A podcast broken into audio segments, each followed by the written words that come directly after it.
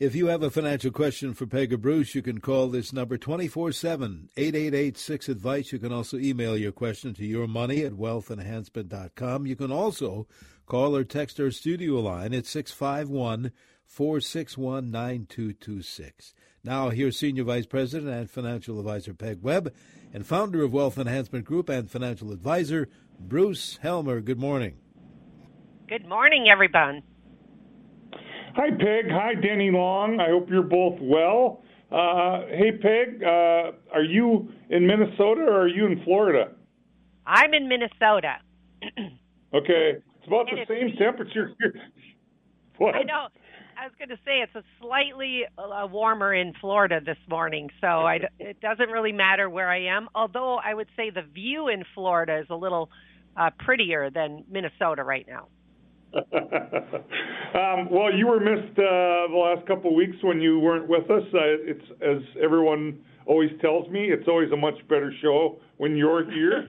um, so today we were going to talk about the fact that not everybody needs a full-blown financial plan, and maybe just for a second.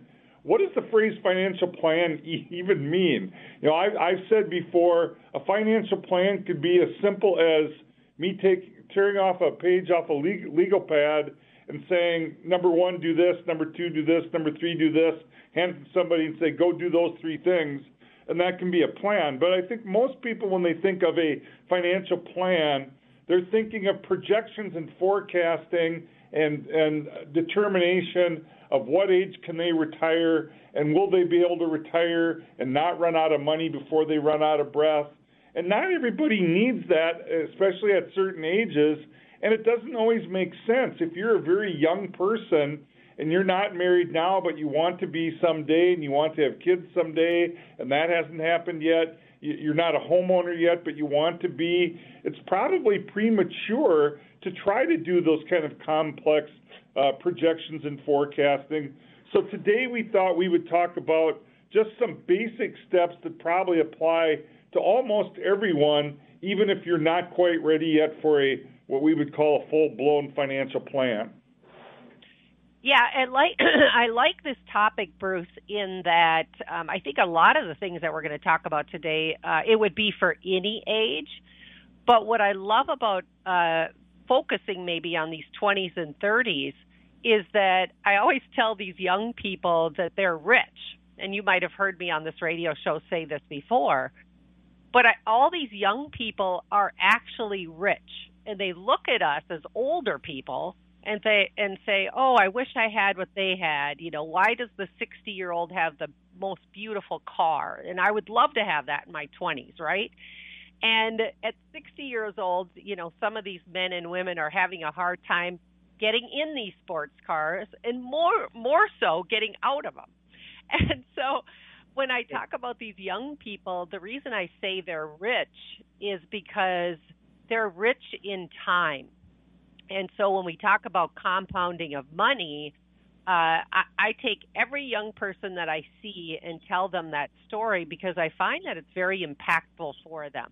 Now, that wasn't on the outline today, but I wanted to start with that because there has to be some kind of motivation for people to do anything at all. So we're going to talk about these four steps, but yet, and we're going to try to put them in a very simple structure so that people will take us up on it and go do them. So the one I think is is very elementary, but maybe not to everyone, is you have to organize yourself. So when it comes to your finances, um, you have to determine what what assets do you even have today, and then how much money do you owe people? Liabilities. So you've got assets and liabilities. And I don't know about you, Bruce, but um, unless you were really taught, and I'm talking about people that are in their 20s, unless you were taught in school or you you know emulate your parents because uh, they do these things, I find that um, you know, our school systems, they don't take a ton of time to say you need to learn just these basic um, financial planning needs. So then you look at your investment accounts. So maybe you're fortunate to have uh, gainfully employed and you're starting to put money in your 401k but this is what I see. You have debt. You've got school loans. You probably bought a car to get around, and maybe you took that um, out as a loan. You might have, you know, insurance premiums. Uh, you may have, you may have some inheritance coming. But I, uh, lastly, Bruce, I just want to say, I never, ever, ever put a future inheritance on a financial inventory, uh, assets and liabilities. I'm great even if I'm fine even if they're so comfortable that they're going to get it. I'm like, well, let's plan without it. Bruce. Yeah, I um, the last point you made, I agree. That's that's just gravy on top of the plan if you do end up inheriting anything. And you know, I I, I like where you started, and it, the that, the very idea that people should not spend more than what they make. It almost seems embarrassing to say that out loud on a radio show. Like, who doesn't know that? But when you look at the statistics across the country, a lot of people do spend more than they're bringing in. That's why they're sitting there with balances on onerous high interest. Uh, the interest is not deductible on credit cards. Student loans are maybe a different thing. That was debt that they accumulated while they were getting their education. But there's a lot of Americans that are still spending more than what they're earning. And so, how do you know if you're doing that, or if you don't know? Here's what I've got. Here's what I what I earn, and, and actually take a look at it. So that's kind of step one. Don't spend more than what you make. And people, I think, are doing that, and maybe don't even know they're doing that because they don't know what they have and what they owe. So it may seem oversimplified, but I think that is the appropriate starting point for this whole discussion. And Bruce, I like to look at the net deposit that goes into your paycheck uh, as far as your income. So a lot of people, when they go out interviewing for a job, and you hear that um, the annual salary is going to be fifty thousand or sixty thousand, I mean, uh, you may think, "Oh, that is that's great," but um, right away you have to say, well, how much of that do I really get to keep? You know, first you've got taxation, and then you're probably going to want to save through some company plans, and then they withdraw money for your medical insurance. Um, so there's all sorts of deductions, and what you really get to then work with is that net money that comes in.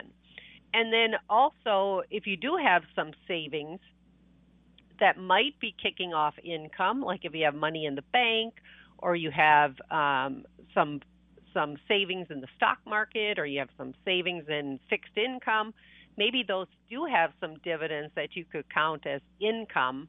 Um, and then I think it's harder though to look at your expenses, and that's the that's the one that I think is not fun at all, right? To to to lay lay it all out on paper because you will be shocked at really where all this money does go.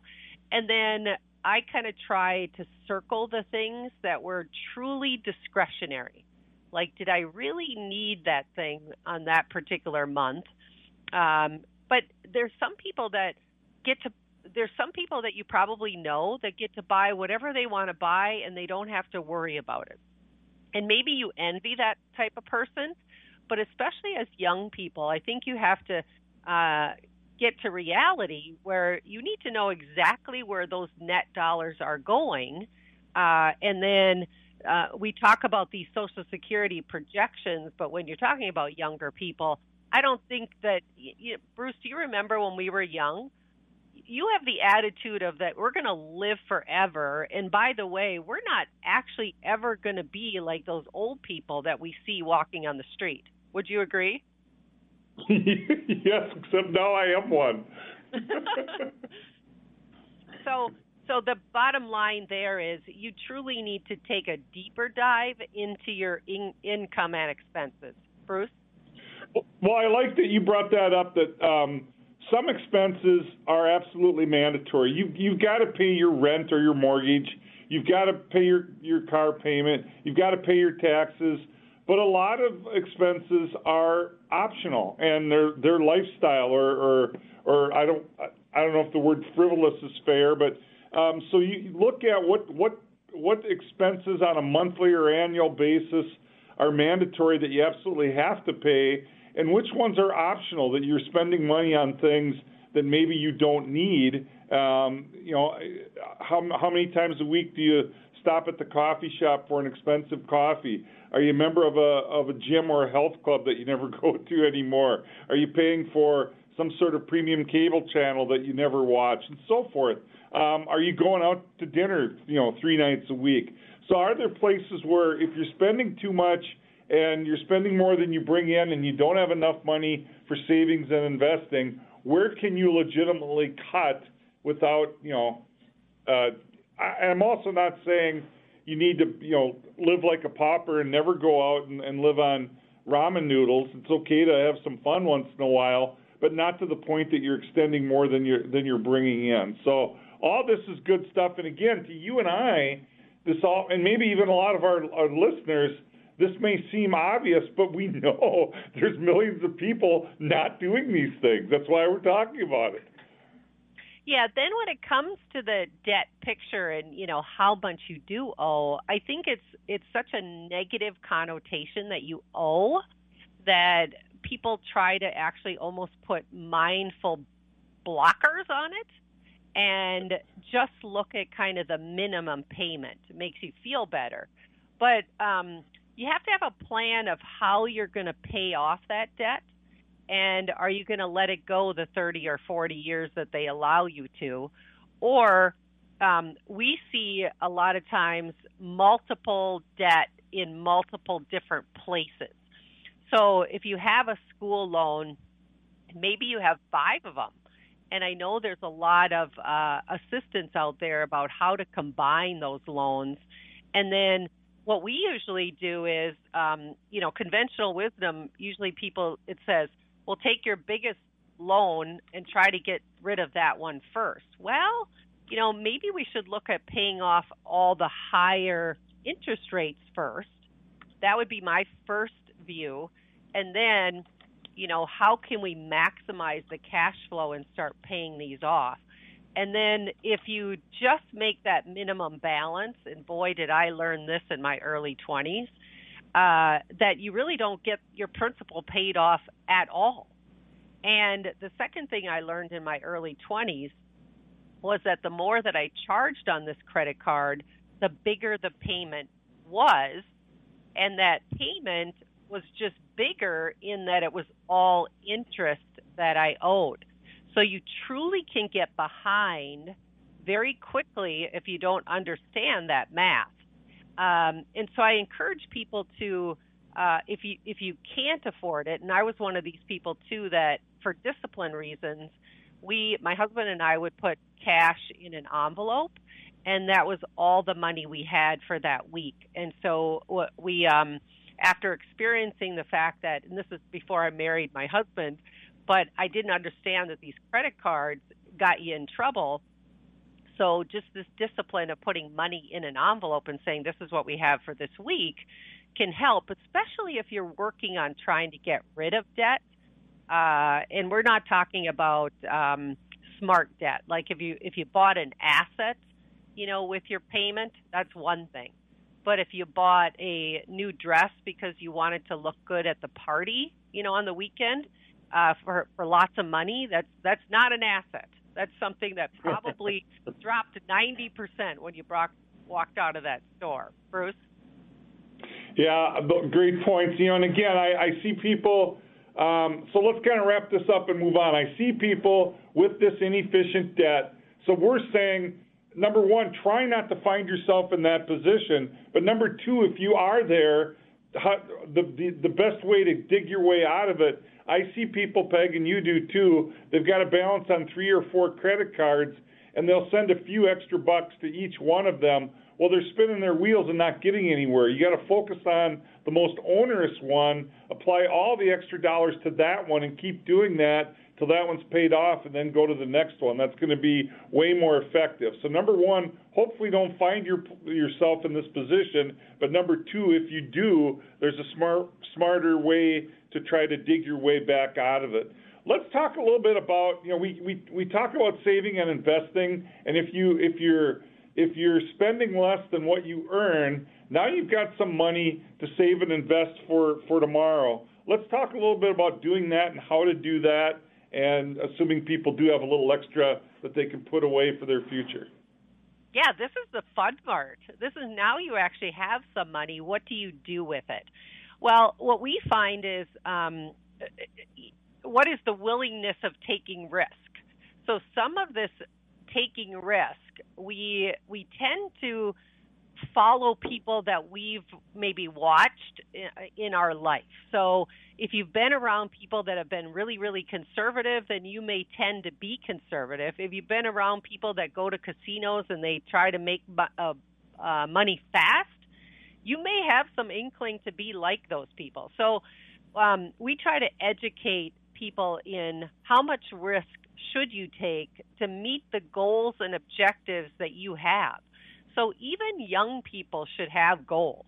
Um, it's tough to do if you don't have these goals to even des- design an, an investment plan. Now, if you are in your 20s and 30s, um, you're probably a long way from retirement. And I this and every time I hear this, Bruce, uh, you know, how far are you away from retirement is how you should invest your money percentage in stock versus bond. I totally disagree. We should all be managing our money to our mortality, not to that retirement date. And the reason I say that is because we're all living longer and we actually can't just, you know, invest to our retirement date. We actually have to get through maybe as many years as you've worked during retirement. So um, that's just a couple points that I wanted to make and highlight there, Bruce. Yeah, and, I just want to add to that. Again, I, I get, um, okay, young people, if they're contributing to a 401k plan and they have a long time horizon before they're going to ever use that money, presumably. Now, again, sometimes people, unfortunately, cannibalize their retirement plans before they get to retirement and we hope you're not doing that or you don't have to do that or that doesn't happen to you. But if you're in your 20s or 30s or even your 40s, you're you're 20 years or more away from using that money. That's money that you can afford to be aggressive with. With that's money that you can afford to have exposed to stocks.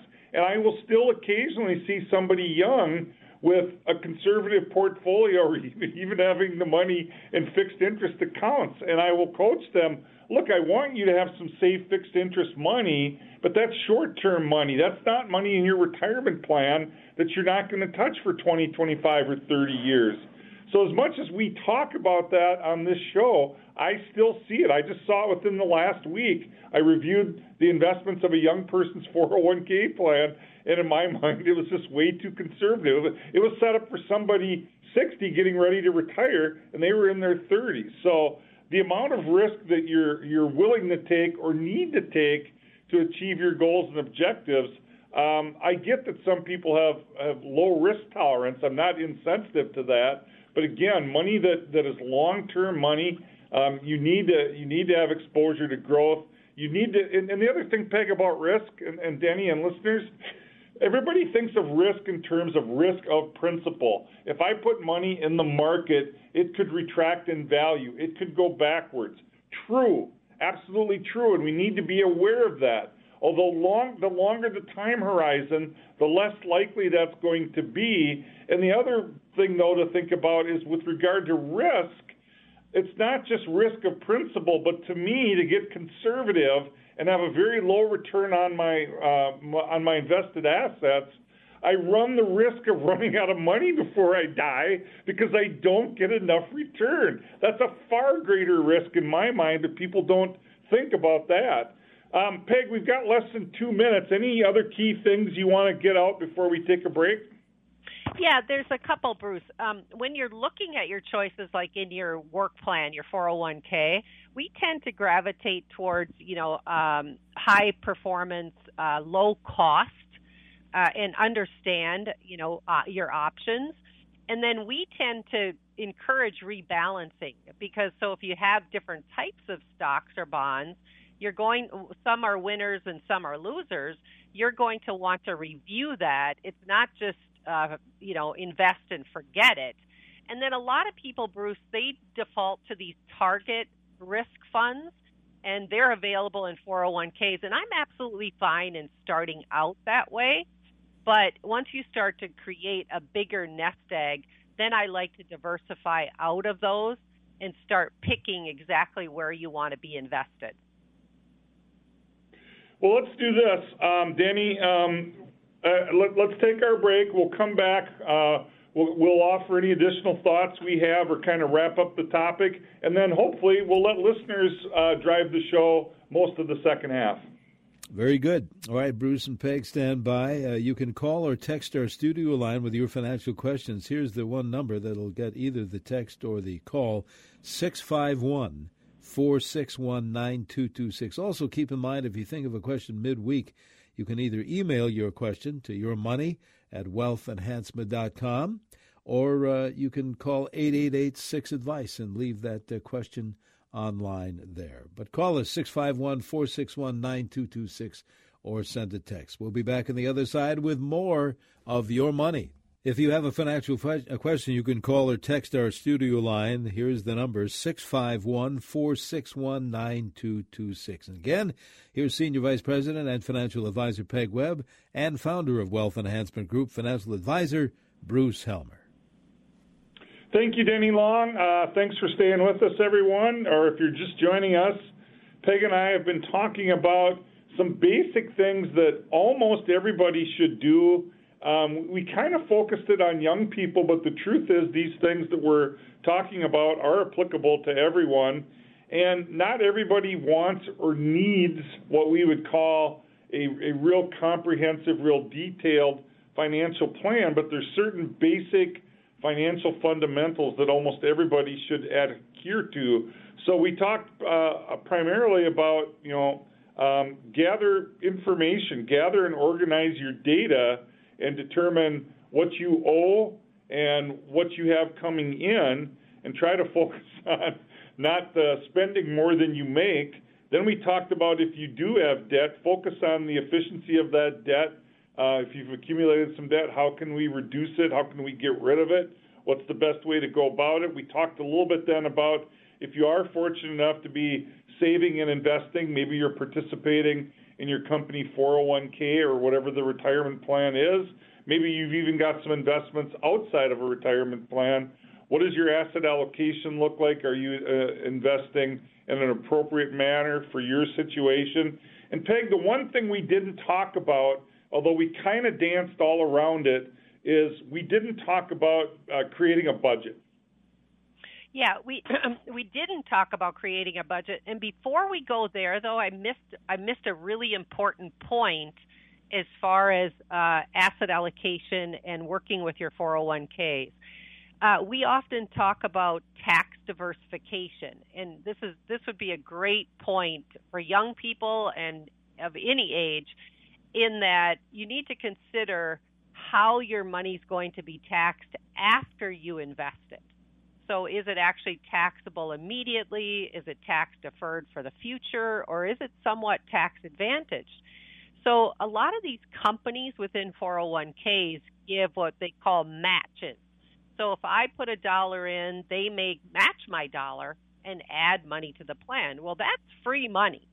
So everybody listening, if they offer that, you want to take 100%, invest 100% and take their match. Well, then after you've taken that percentage, lots of these plans now offer uh, deductible, not deductible, well, yeah, deductible off your taxes, but also Roth IRA or Roth, Roth deposits where you indeed pay the tax now. And then you can um, actually put it in a Roth so that it grows tax free.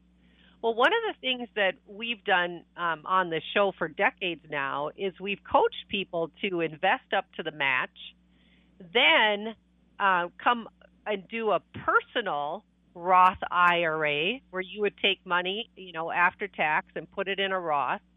And then once you have that filled up, so the dollar amount that you can put in um, right now is actually six thousand dollars a year, and then if you're a baby boomer, fifty or older, you can put in seven thousand. But then after that, go back to your work plan.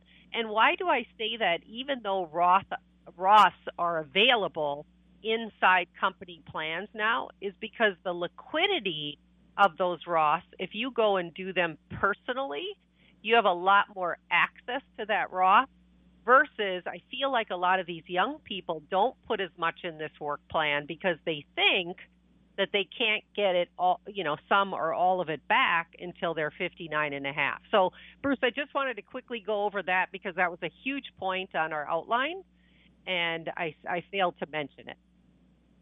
Yeah, and I had pegged in the, oh, I'm sorry, within the last week, Peg, I literally, within the last few days, um, I have a client, their company matches on their 401k dollar for dollar on the first 3%, and then 50 cents on the dollar um, for the next 2% over 3%. So, in other words, if my client puts away 5% into the plan, and this is 5% of their income, that's what this is based on, the company will put in 4 So that's 9%. And in this case, um, they don't have a Roth option in the company plan, but they still have discretionary money. So I talked about exactly what you just said about putting up to $6,000 into an individual Roth. And this person is in their early 30s and they're looking for more things to do. And I said, if you if you put in 5% to your company plan with a 4% match and you max fund a Roth IRA, you are well on your way on the right path to financial success and you're way ahead of most of your chronological age peers. Just be happy with yourself and be proud of yourself because you're doing great. So it's exactly, I encountered exactly what you just said. Yeah, and most people would even think that way. So, um, and then just quickly on the budget, a lot of points that we made today uh, transform into kind of having a budget, meaning you know figuring out your assets and liabilities, and then how much um, how much should you be spending? Uh, figure out your wants and needs. Um, make sure that you're reviewing how you're spending and using credit cards. Uh, habits. The first thing I would tell people, and I have, is um, go listen to a podcast on habits because what I find, Bruce, is habits um, are developed by somewhat watching people, which I said earlier in this program, and then habits are hard to ch- you know get yourself to change. But I find there's a lot of podcasts on habits and how do you create a new one, how do you get rid of a bad one, and a lot of this, Bruce, is just about having good habits and having the desire to be successful, eh, you know, whether you want to retire early, all these baby steps that you make today pay off big time in the long term. I think that's brilliant, and that isn't even. You're right, Peg. That that what you just said about habits. I think you're absolutely right, and it's not part of our outline. It's just you know, I, and it's it's just one of those things that that if you develop good habits, you're going to increase your chances of success. And, and if you have bad habits, um, you're going to increase your chances of not being successful. And again, as painfully obvious as that sounds, I think a lot of people need to hear that or, or they need to know that. Um, Denny, I'm going to throw it back to you in a second, but one last thought I had, Peg, when you talk about budgeting, and I don't diminish the importance of it. I, I think it, it is important, but I've said on this show before that I personally don't budget. But let me explain that. Um, I don't budget because for a lot of years, I've just made a commitment to do what I call pay myself first. Or I think you said sometimes, Peg, hide your money from yourself. I, I max out the company retirement plan, and I've got other investments that I make absolutely. That's the first thing I do every month, and then I live on what's left over. So I think part of the reason that people need to budget is so they can find that discretionary income to save and invest for their future. But I'm able to do that first, then live on the rest. I recognize that not everybody listening to me right now has that kind of a luxury, but but even though I don't budget per se, I do know what my mandatory fixed expenses are. I know what my nut is every month that I that I have to crack. I know what my my my my cost of living is, not counting the optional um, lifestyle enjoyment discretionary stuff. So I don't know how much I spend on fun, and I don't really worry about it because I've committed to saving and investing first. But I do know what my mandatory expenses are and I think everybody, you know, needs to at least know that so you know how much money you do have left over to have some fun. And and um, I've never been, and I don't think you are either, the type of financial advisor that says, no, you have to squirrel away every penny. You can't enjoy life. You have to sock it away until you retire. It's not an either or decision. I think some people think I, I have to do that or I don't get to have any fun, or I, if I'm having fun, I'll never be able to retire. You can, I think you can do both if you have a plan and proper balance. You can have fun along the way because as COVID has taught us, if we didn't already know, tomorrow is not guaranteed. So it's okay to have fun along the way. Just don't have so much fun that you torpedo your ability to retire when you want to um, with the lifestyle that you want to. Peg, anything else, or should we go to the listeners? Let's get the listeners involved.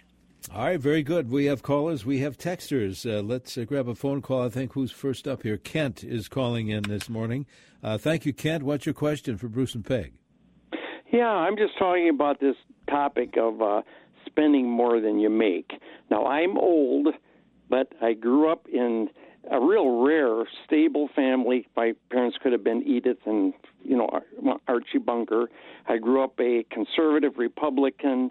Uh, pub, uh, capitalist type of thing, and the work ethic. The work ethic. You know, you work yourself to the bone, and you save and all that kind of stuff. And then when you grow up, you've got enough money to do that.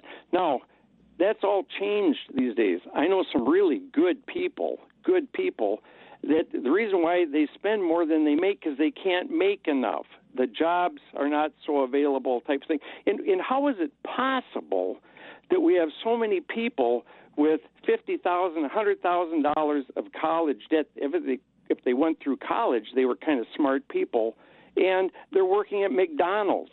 I mean, what has happened to our economy? And people have, I know people that have just given up. They just spend. And then people that have big debt, they don't care because I think I, I get robocalls that say, hey, if you have a credit card debt, you can eliminate it through this process. Or get away from your student loan. All of your debt you can get away. So why doesn't this encourage people? I mean, people have really good people have really given up. The model has been broken. You can't really desire and and make more than you spend because expenses have gone so the wheels have come off things and they're they're just locked into this. And as All right, Bruce and Peg, what do you think of Kent's comments? Kent, thank you. Hey, hey I'm gonna I'm gonna Kent, Kent thank you. I, I think Peg, what Kent is really saying, um, I'll pose it this way: Have we lost the ability to achieve the American dream? Yeah, I. It, it's kind of interesting. It's uh, it's a lot of great points there because I would say, you know, I'm in the camp of uh, taught that uh, you know hard work would get you uh, everywhere that you want to go. And what's happened is, is even as I was a young person, um, you know, we had to work hard because there was a lot of competition for our jobs. If we didn't work hard, someone else would just come in and take our jobs. Well, then um, when we found out that things were starting to cost more, um, there was kind of an evolution of women going to work and now you've got two people working in the household, which actually created more income, but it also created more desire for all sorts of things. Uh, you know, a house and, and having to get daycare and, you know, all of that. And then you have, um, you know, the, the, you start to get some money in, in the stock market has actually uh, presented real growth for people but not enough to keep up with the cost of things. I would agree with Kent because all of a sudden, you know, you've got two people out working, but you actually need all sorts of more things. And and the the statement that I'll make is, I think that the the generations before, you know, they wanted more for their kids. And that get, leads me to this college idea. I, I, I am saddened by the fact that parents felt like uh, they had to have their kids go to college because maybe they didn't, and they just saw that that would give them a better future to the degree where we um, maybe went overboard saying that they they should go to college versus maybe a vocational or some kind of a trade school. So then we get to my last point is I agree too that wages have not kept up with inflation. I look back at what I was paid 30 years ago for a job, and if I added inflation, we are as a society not close to uh, what that would be to match like my first job when I got out of college. So all those things have been kind of a ripple effect and slowly happened, but now we're recognizing uh, is the American dream, you know, really the American dream? And it's not just uh, Americans, right? We have a lot of other people that are in the U.S. now and actually have assisted us in a long, uh, you know, have assisted us in getting where we are today somewhat. Uh, and we can't forget that either. Bruce? Just really quickly, because it's such a, Kent is right there, and he, he made a lot of good points, but it's obviously not a question with a definitive answer. I mean, what am I going to say to people to, to solve the problem, even if we accept the premise of, of Kent's uh, narrative? Um, I would still say all the things that we've talked about you increase your chances. Are there good, hardworking people out there that just can't make it? Absolutely. Kent is right.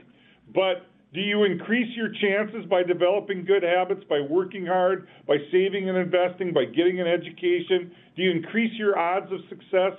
Absolutely. There's still bad things can happen to good people, and you still might not achieve that American dream, but you can't tell me it's not still possible. I know it's a different world today than uh, than when I was a kid. My kids had very different experiences, um, and COVID has changed things. But I think I I, I just still believe you don't throw in the towel. We did a show on this great resignation that we're talking about of people just yeah. chucking it in, quitting their job. We actually did a show on that, and what we found out is it's not as prevalent as originally uh, people thought. They're just changing jobs. They're looking for something more fulfilling, more intrinsically rewarding, maybe that allows them to work from home, uh, whatever. So, um, Kent, you made a lot of great points. Uh, I don't know what the answer is. But I do know you increase your chances of success if you work hard and save and invest and you be smart. I think we have time for another call before we grab some text messages. Robert is on the line with a question. Robert, thank you. What is your question? Yes, uh, I was wondering, Bruce, about I bonds. I understand that they're uh, paying a pretty good interest rate, and uh, I'm not familiar with them. And I was wondering if you have them in your investments for your uh, customers and uh, how about uh, how how do you do go about uh, getting one? I'll hang up and. Hey, Robert, thanks for listening and thanks for the question. And I know you addressed it to me, but it just so happens that the best person at uh, Wealth Enhancement Group on bonds is Peg Webb. So, Peg, I bonds are inflation protected bonds, right? Yes, so inflation protection bonds. This is actually a great question, Robert, because it's coming up a lot in that inflation is in the news. So the U.S. Treasury Department uh, issues these I bonds, and as individuals, they limit us to buying $10,000 worth of these bonds. We can't buy any more directly from the government. What the government does is they take the inflation number and they give that to us as interest and they reset that on a semi-annual basis. So the last 6 month number was 7%. And that's gotten everybody like, "Oh my goodness, I want that 7% bond." Well, technically they're really 30-year bonds and you can't really sell them before 5 years and you have to kind of take what the government gives you. So they're very limited. So then when people say, "Oh, I can only buy that many," now I'm not going to go on their website because that's how you can get them, and that's the only way you can get them. Other than this is kind of quirky too. If you have a refund on your taxes, you can put 5000 of that refund into an additional bond if you want to. So then, how does the rest of the world invest in these if it's so limited through the uh, U.S. Treasury? Well, there's uh, there's Treasury bonds out there that are inflation um, type of bonds that we can buy through institutions. And Wealth Enhancement Group does have a portfolio that we include inflation protected bonds in it. And it, it, we usually use those in that a lot of our clients have fixed income as well. And there's an inversion. When interest rates start to go up, um, values of bonds go down. So that's the ugly part of bonds. So if you own a 1% bond and now you can go get a 2% bond, well, your value of your bond's going to go down if you want to sell that to someone. So the inversion is, well, if you buy some of these inflation protection bonds alongside as a diversification, uh, inflation protection bonds, when interest rates go up, usually inflation starts to show its ugly head, and then that will offset some of your loss in your bonds. So that's how we manage or, or try to manage that in our investment department. Uh, hopefully that answered your question, Robert. Yeah, and Peg, the only thing I would add is I, I like them. Even I mean they're they've they've gained some traction and some uh, notoriety right now because inflation is is is is up. But even when inflation's not up, I've always I've always liked them. You too? Oh, absolutely. Because we don't know when it's going to happen. So it's right. like every other investment that putting them in your portfolio uh, is a good thing. I yeah, I, I I've always liked inflation bonds. Denny, I thought maybe we'd uh, have time to squeeze in one more, but my little clock on the wall is saying that we probably don't have time uh, for any more questions. But uh, maybe we tell folks how to reach us during the week and whatnot, and uh, everybody make it a great week. Yeah, absolutely, uh, Bruce. There are a couple of ways uh, you could uh, give us your uh, financial question, and we'll pick it up on uh, future shows. You can call this uh, number 24 7, as a matter of fact, and that number is 1 888 6 Advice. Again, that's 888 6 Advice. You think of a financial question midweek or so, you can call and just leave that question. Or, if it's easier, you can send it via email at your money at wealthenhancement.com. Again, if it's easier for you to send a, uh, an email question, do so at uh, yourmoney at wealthenhancement.com. Or call us at 1 888 6 Advice. Again, 888 6 Advice. 24 7, that's available to you. We'll be back again next week with more of Your Money.